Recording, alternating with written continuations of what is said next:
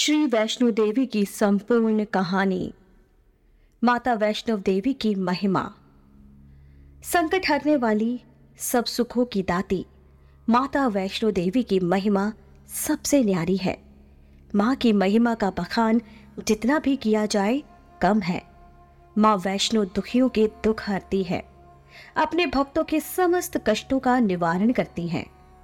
माता वैष्णो देवी के सम्मुख जो भी भक्त सच्चे हृदय से मनोकामना करता है, माँ उसकी मनोकामना को पूर्ण करती है।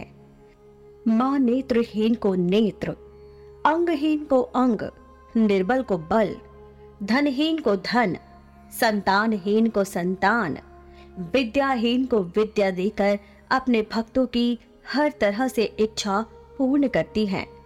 माँ शेरावाली का दरबार भक्तों के लिए आठों पहर 24 घंटे हर क्षण प्रत्येक भक्त के लिए खुला रहता है।